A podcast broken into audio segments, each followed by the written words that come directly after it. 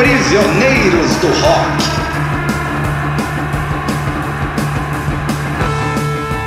Bem-vindos ao Prisioneiros do Rock, o seu podcast musical de todas as semanas. Hoje nós estamos comemorando o nosso episódio de número 50. É o 50 episódio do Prisioneiros do Rock e a gente resolveu fazer uma brincadeira diferente, fazer um episódio um pouquinho fora do usual e eu resolvi propor para meus amigos o seguinte desafio. Para quem não é de Brasília, talvez não conheça a Chapada dos Veadeiros, mas é um lugar onde se costuma dizer que aparecem muitos OVNIs. É um lugar onde talvez fosse fácil encontrar alienígenas, segundo reza a lenda. Então eu propus para meus amigos que eles estariam na Chapada dos Veadeiros, numa noite muito bonita, estrelada, e eles enxergam um disco voador se aproximando, pousando. Desse disco voador desce um alienígena, amigável, amistoso, e chega para eles e pergunta: Eu queria muito conhecer esse tal de rock and roll. Por favor, me indique um álbum para eu escutar.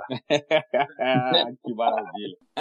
É, ótimo conceito. Christian, qual que é teu álbum? Cara, eu, antes, antes de, eu, de, eu, de eu indicar o álbum, eu queria só dizer as minhas premissas. A questão foi proposta, eu pensei em premissas. Primeiro, premissa mais importante, tá? É, eu parti do princípio de que o Alien vai encontrar encontrar com vocês logo depois, com vocês dois, entendeu? Então ele vai conversar comigo, vai levantar voo, vai ter que parar para comprar um Red Bull, vai encontrar um Jair, depois ele vai ter que fazer alguma atividade fisiológica extraterrestre, vai descer de novo, vai encontrar o Felipe. Então, assim, ele vai encontrar vocês depois e vai sair com três discos daqui da Terra, então, para a viagem dele de volta para o planeta dele. Essa foi a primeira premissa, porque isso é muito importante para mim. A segunda é que ele, ele tem uma, ele tem uma pré-compreensão a respeito do que seja rock and roll, uma pré-compreensão. E aí eu pensei numa pré-compreensão é, utópica e numa pré-compreensão distópica, certo? A pré compreensão utópica é que por algum. É, sim, não, eu fui longe. Algum, algumas das nossas emissões de rádio começaram a chegar no planeta dele. Então ele escutou Bill Haley, ele escutou Little Richard e Chuck Berry. Só que como a transmissão de rádio é muito ruim, né? E ele gostou muito do que ele ouviu, apesar de ser muito ruim, ele pegou a nave e falou: não vou lá no, na, na, na, Terra, já consciente de que o tempo pode ter passado, que por mais que ele entre num, num buraco de minhoca, enfim, ele, ele consegue chegar aqui num certo momento recente, e, mas ele sabe que pode ter havido produção de rock já. Essa é a, a, a premissa utópica. A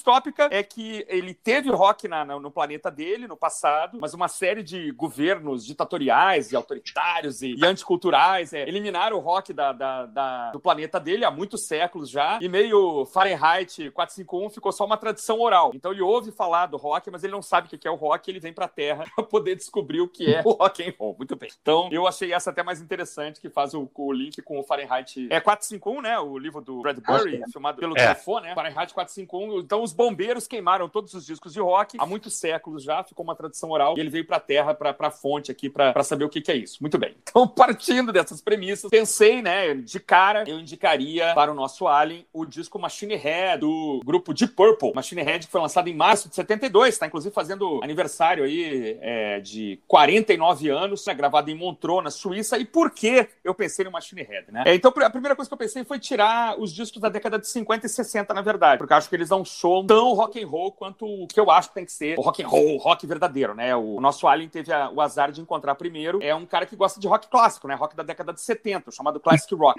Então, os anos 60 ainda são muito leve, os anos 80, 90 já é pesado demais. Eu jamais indicaria um Sepultura pro meu alienzinho, porque poderia assustá-lo, né? É... E aí eu fiquei na década de 70, pensei em algumas possibilidades e fiquei com o Machine Head do Deep Purple, que é, né, o sexto álbum da banda, já com a formação considerada a formação clássica, né? O vocalista Ian Gillan, Blackmore na guitarra, o John Lord nos teclados, o Roger Glover no baixo e o canhoto baterista Ian Pace. O disco gravado no Cassino de Montreux abre com Highway Star, que é um clássico absoluto da banda, né? Tem o lado A ainda a duas músicas um pouco menos conhecidas, Maybe I'm Amelie ou Pictures of Home, que é muito bacana, eu gosto. E a maravilhosa Never Before, que foi a primeira música do Purple que eu ouvi na vida, que a banda até queria lançar como single, parece que foi o primeiro single, se não me engano, Never Before. Uma música esquecida do Purple, mas que é sensacional. E aí o lado 2 do disco simplesmente abre com um riff de guitarra, talvez dos mais famosos da história do rock,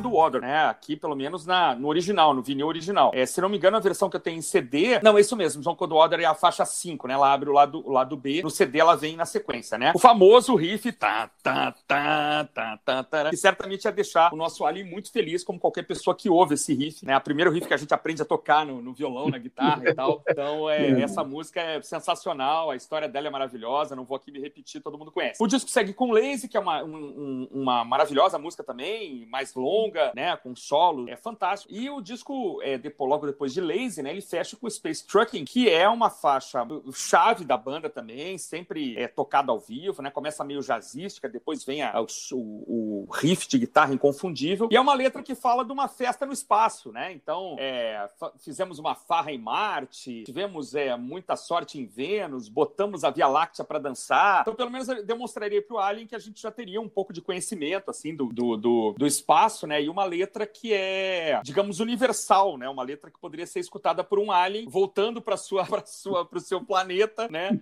É, dançando na Via Láctea. Então, o Space Trucking tem essa letra meio viagem. Acho que é fruto ali da, do fato de que pouquíssimo tempo antes, né? O homem tinha pisado na Lua e tal. E eu já ouvi, já ouvi em algum lugar que ela toca muito, assim, missão espacial para acordar os astronautas de manhã, né? Nessas Space Shuttle da vida. É, é comum tocar Space Trucking logo, logo pela manhã para acordar os astronautas, né? E, então, uma letra que acho que deixaria o alienzinho feliz. Então, eu, eu ficaria com, com Machine Head. Na verdade, eu daria um jeito de esconder dentro da caixinha do CD também o LED 4, mas isso é uma outra história, isso é outro papo, né? Então, ia, por engano, ia um outro CD junto, né? Mas eu acho que o alienzinho ia ficar feliz é, de escutar o maravilhoso disco é, Machine Head. Essa era minha, seria minha indicação, com absoluta certeza de que ele ia encontrar vocês depois. E aí, o que vocês acham da minha dica?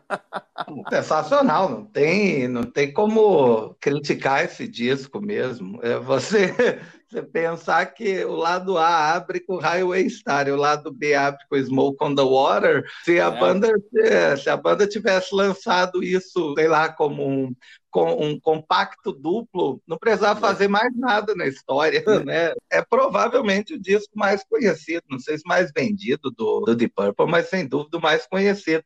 Face Truck, estava pesquisando aqui, realmente tocava como o Wake Up Call, né? A música para despertar os astronautas, é, na Colômbia, né? O, ah. o, ônibus espacial que é, se desintegrou em, em, órbita, né? Na reentrada, né? Well, we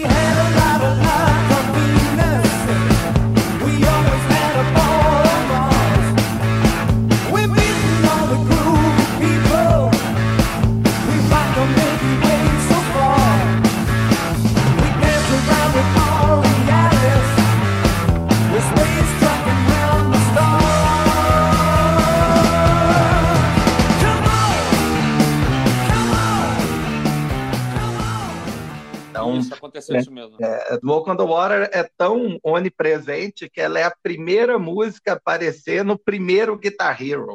É a primeira música para a pessoa literalmente aprender a, jogar o jogo. Né? Então, Aham. realmente um, um, clássico supremo. Você falou de beber um Red Bull, né? Eu é. imagino que na Chapada ele né, é um alienígena, a Red Bull é, uma, é, é algo industrializado. Eu acho que o, o, eu acho que o Alien provavelmente ia apelar para né, plantas naturais. Pode ser, assim. pode ser que ele seja né? levado a isso, pode ser. É, principalmente ouvindo de Purple. E aí depois ele chegaria até mim e né, eu teria que pensar em algo, né, para continuar aí uma good vibe, né, que eu acabasse de ajeitar após ouvir esse super clássico. É, aí na minha cabeça eu pensei o seguinte: assim, alienígena, é, alienígena, espaço, é, gente, não, não tem como. Só, só tem um artista capaz de compactar tudo isso. É David Bowie.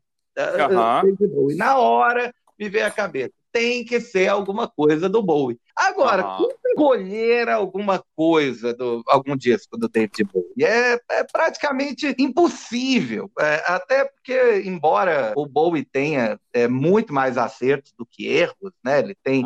É, a discografia é muito variada, ele vai desde coisas super experimentais como o Low, até coisas extremamente pop como o Let's Dance, até coisas eletrônicas como Earthling, é, e, é, e disco de despedida é, com Black Star, e disco conceitual de glam rock lá no início dos anos 70.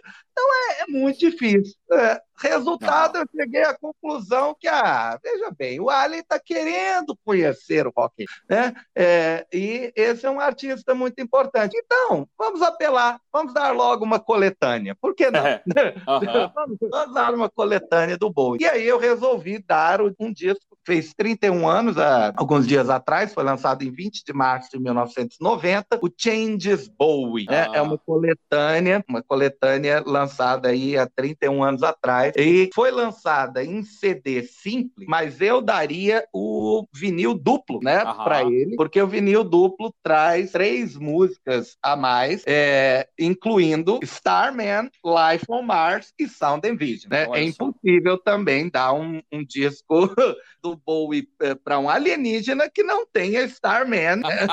um selo da Warner, a Rykodisc, adquiriu os direitos né, pra, de relançamento da obra do Bowie e em 1990 eles resolveram fazer uma nova coletânea que foi esse Changes Bowie, né? que vai que vai aí de é, Space Oddity em 1969 é, até Blue Jean, né? Que é do Tonight, um disco de 84 posterior ao Let's Dance. Inclui tudo que você é, tem de necessário né, do, do David Bowie, de absolutamente fundamental. Changes Starman, Zig Stardust, Rebel Rebel, Fame, a versão dos anos 90, Sound Vision, Heroes, Let's Dance, Modern Love, é, The Gene Genie e, claro, Life on Mars. It's a. Take a look at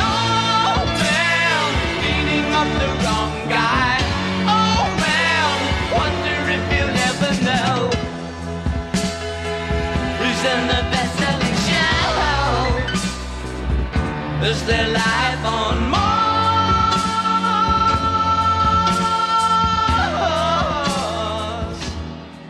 Né? Uhum. Isso apareceu no cassete e no LP. É, o meu medo, meu único receio com, com isso é o, o alienígena virar para mim, sério, David Bowie, esse cara é da minha terra natal. Eu queria alguém da Terra, né? Eu queria, alguém da Terra, né? É, pô, é, me apresenta algo aqui, né? Legal. Eu venho para cá para ouvir o que eu já escuto lá, é, é, mas eu acredito, né? Eu acredito que talvez o Bowie seja de um outro planeta, né? De um outro sistema estelar desse alienígena, então ele também, né? Não, não ouviu falar. É, e aí ele, né? É, ficaria feliz, né? Um álbum duplo, né? Em vinil, né? Bonito bonito, teria que dar um toca-disco junto, né? Embora que né, tecnologia alienígena, acho que ele ia conseguir, sei lá, ler o, o disco com um laser, né? Alguma coisa assim. E aí ele decolaria novamente e pousaria lá na pousada Nutella, onde o Felipe estaria hospedado. É, mas aproveitando, né, só para né, concluir, é, no, no, limite mesmo, porque o Bowie continuou produzindo, né? Depois dos anos sim, 80. Sim, né? sim, sim, sim. Mas teve mais 25 anos. Então, no limite mesmo, é, uma boa coletânea seria o Nothing Has Changed, que é uma coletânea de 2014, foi lançada numa versão tripla em CD, e oh, o divertido da versão tripla em CD é que, ao contrário da maioria das coletâneas, ela é anticronológica, né? Ela ah. começa nas músicas mais recentes da época, né, lá de 2014, e vai até as primeiras músicas, a última música que aparece no disco é Lisa Jane, que foi lançada quando o Bowie nem usava o nome David Bowie, aparecia como Dave Jones and the King Bees. Né? Dave Jones, é, sabe, ele tinha medo de ser confundido com o cara dos Monks, né, que acho que tinha o mesmo nome, né, tinha um David, David Jones no, nos Monks, e aí acho que também isso levou ele a mudar o, o, o nome para David Bowie. É. Ficou melhor. There's a starman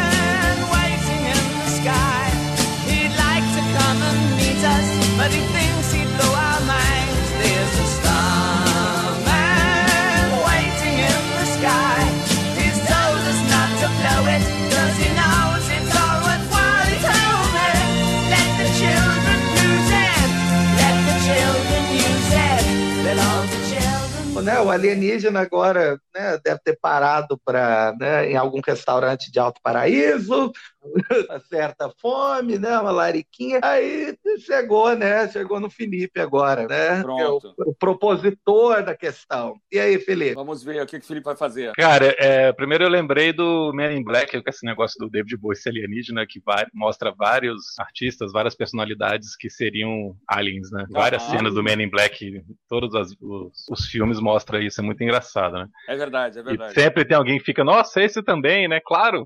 É. Você nunca, é, você nunca desconfiou, né? É.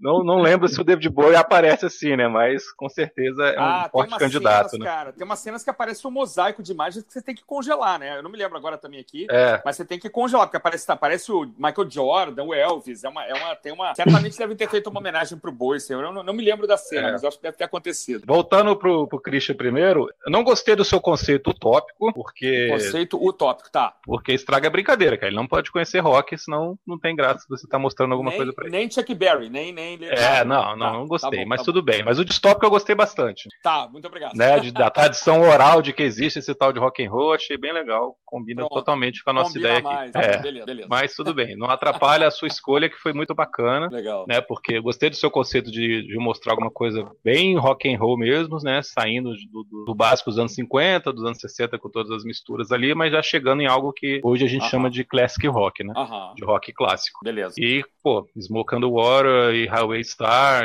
Space Trucking combinaram muito bem aqui para essa introdução ao nosso amigo alienígena do que é o rock and roll. Beleza. E o Bowie, então, né? Sim. Não precisa nem comentar que além é. dele ser um, um, cara que fez de tudo, né? Tem todos os estilos possíveis aqui na obra dele, Sim. e essa coletânea reflete bastante essas tantas fases do camaleão. Uhum. É um cara que provavelmente ele já tem ouvido falar de nome, né? Por ser um alienígena, como o Jair comentou. Né? Sem dúvida. excelente também, excelente também. É, eu não fui tão criativo como vocês, assim, de, de imaginar essas situações. Eu, eu, quis tentar escolher alguma coisa que combinasse um pouquinho do, do rock dos primórdios com um pouquinho do rock que apareceria pela frente. Eu acho que a gente teria que mostrar Beatles pro nosso amigo alienígena. Aham, aham.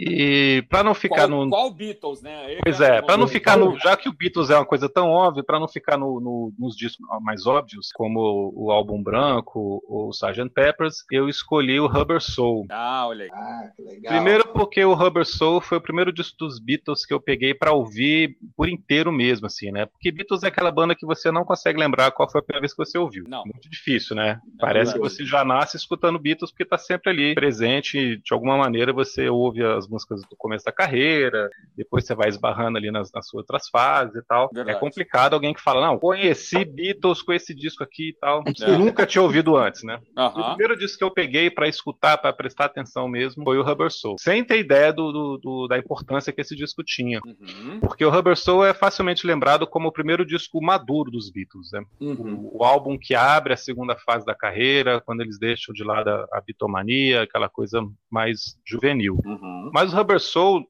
também é o primeiro álbum com jeito e cara de álbum de uma grande banda. Falar o primeiro é sempre complicado, mas o primeiro grande álbum, o primeiro álbum de uma banda grande, uhum. que tem um conceito, é um disco que tem um conceito, não é um disco conceitual, mas é um disco onde todas as músicas foram gravadas juntas, todas as músicas foram pensadas e, e realizadas numa só sintonia com objetivo.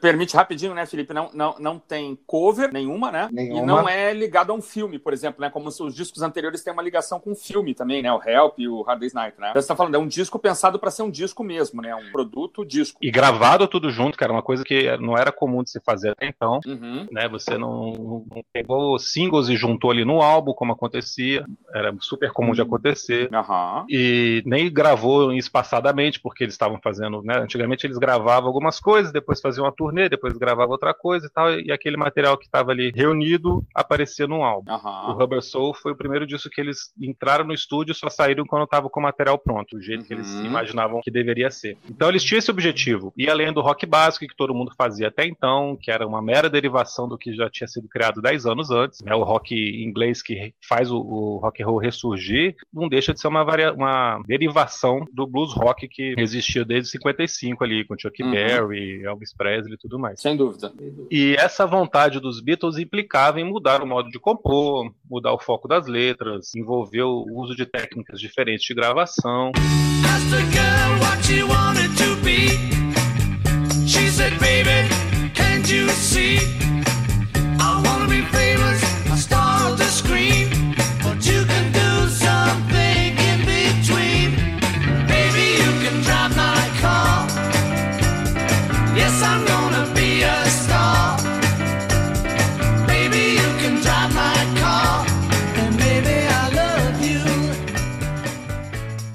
Então, Rubber Soul ainda tem canções que remetem ao começo dos anos 60, como Drive My Car, You Won't See Me, né, que você uhum. vê ali um rockzão mesmo, mas tem coisas como Norwegian Woods, onde é. George Harrison toca um sitar, aquela espécie uhum. de alaúde indiano, e a uhum. letra fala, certa vez eu tive uma garota, ou seria melhor dizer, ela me teve. Então, já é um, uma uhum. perspectiva completamente diferente do que seria uma letra de amor. É.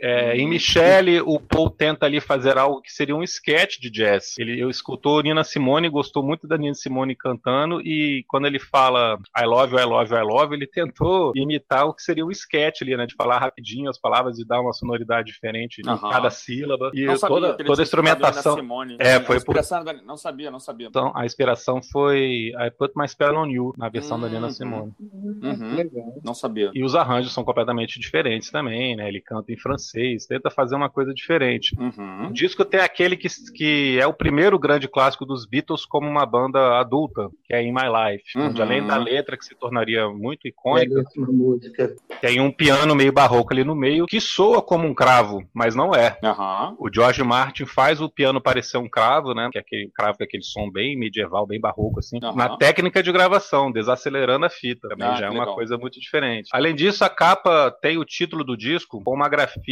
que simplesmente cria, também novamente assim, não dá para dizer que é o primeiro, mas torna popular o estilo de letra que ficaria associado até hoje ao psicodelismo. É verdade. Aquela letra gordinha, cheinha assim de que escreve Rubber Soul é a cara do, do que é o psicodélico, né? Tudo que é psicodélico. Verdade, verdade. E a, e a foto também, né? Tem a, a... Tu ia falar certamente, né? A foto. E a história da foto, né? Que também ela é foto distorcida, que foi um, uma coisa por acaso, né? Enquanto eles estavam revelando ali as fotos e escolhendo, uma delas ficou distorcida e eles gostaram e escolheram aquela para ser a foto da capa. Tudo isso tornou o disco super influente, modificou o jeito que todo mundo da época enxergava a música pop. Vamos uhum. lembrar que o Rubber Soul é o catalisador do Pet Sounds do Beach Boys. É. E além disso, fez que tantas outras bandas passassem a querer usar instrumentos mais exóticos, passasse a escrever letras menos pueris, passasse a querer fazer arranjos mais elaborados. É verdade. Então eu acho que o nosso amigo Allen teria um exemplar do que ainda era o rock e também muita, muita coisa do que viria ali para frente. Eu acho então que ele conseguiria começar a entender o que é o rock and roll. Talvez a gente deveria inverter a ordem e escutar primeiro o Rubber Soul, depois o Machine Head, depois o Boi. Talvez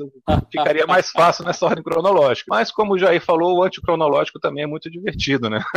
É verdade. Ele que se vire para entender é. tudo, né? Só para comentar rapidinho, eu não conheço essas coletâneas do Boi, mas as músicas aqui, 90% eu conheço, é um, é um festival, assim, de música boa, né? Nessa versão do vinil duplo, principalmente, né? E Rubber Soul é um descasso, né, também, né, caras? Assim, pô, só tem música boa, né? É, e muita experimentação, né? E os vocais também, um tratamento vocal que eu acho que eles ainda não tinham tido, né? Assim, um, chegaram num nível aqui com Nowhere Man, né, por exemplo, que é, assim, um dos motivos pelos quais eles pararam de tocar ao vivo, inclusive, né? Eles não conseguiam reproduzir ah, essas músicas ao vivo mais, assim, né? Com a gritaria do público e tal, não conseguiam nem se escutar. E para fazer Nowhere Man direitinho, né? Tem uma cena do show deles no Budokan, no Japão, que Nowhere Man sai assim, sofrível, sai ali na coragem mesmo, porque os caras não estão nem se ouvindo direito, né?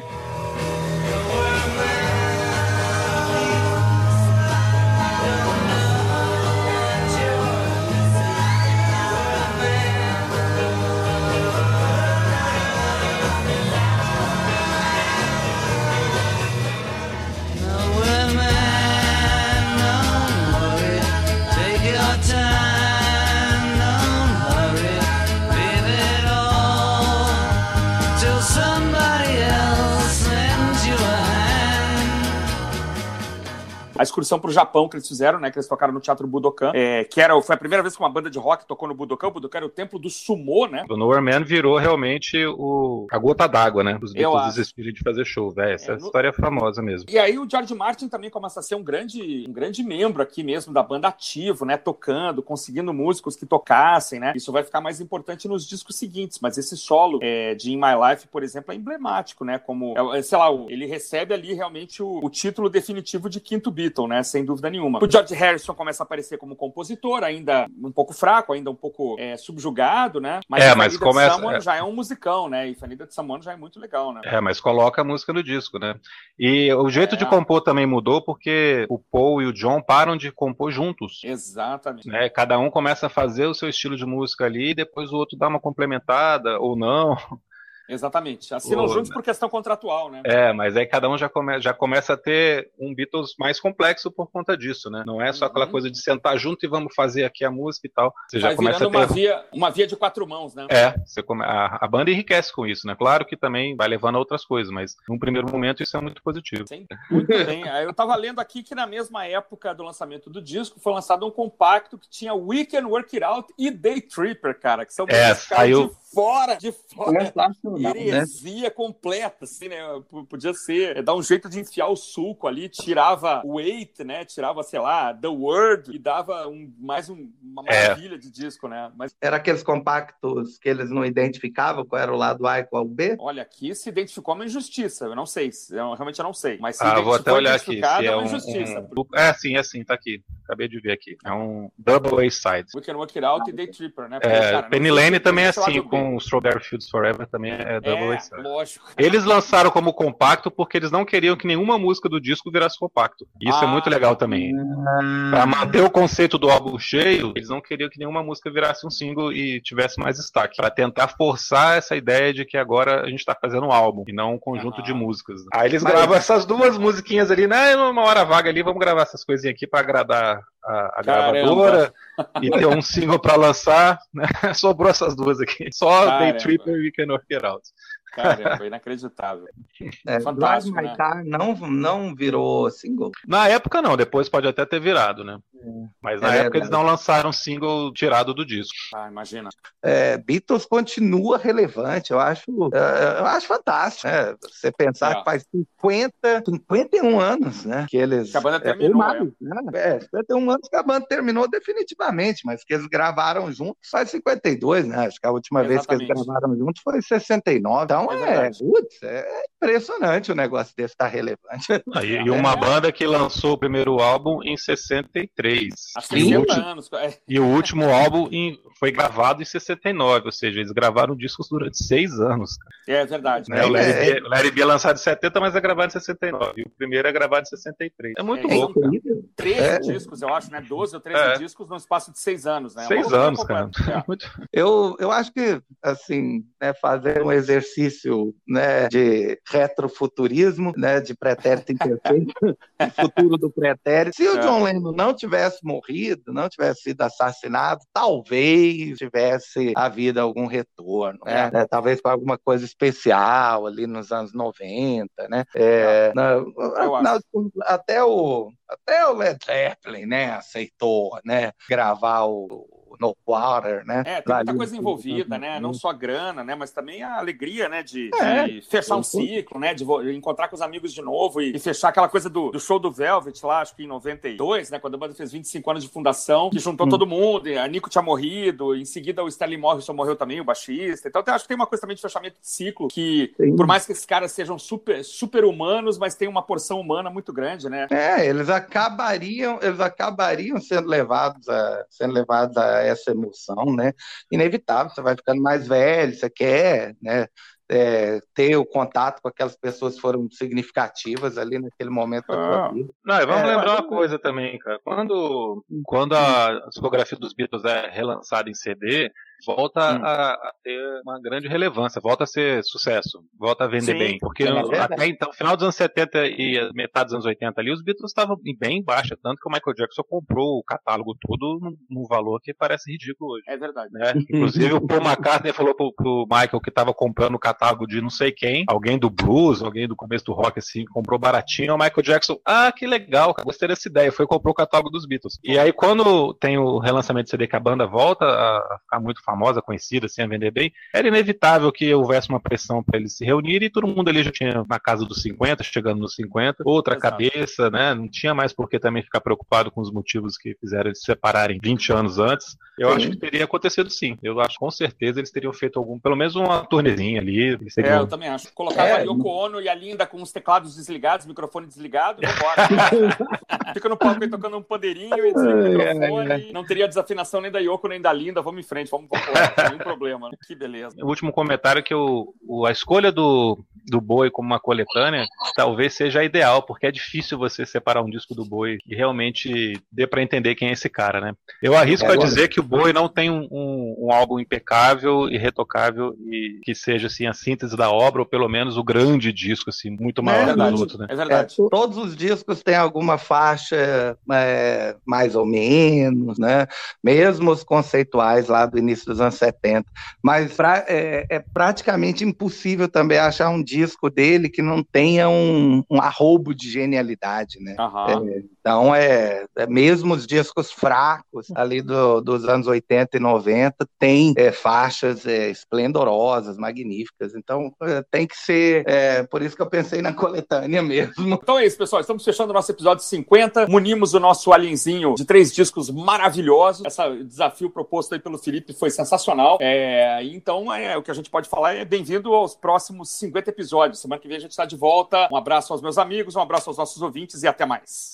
Falou! Até mais, obrigado por você que escuta nossos episódios. Continue com a gente, compartilhe os nossos podcasts e um abração. Beijo. É isso aí. Prisioneiros do Rock.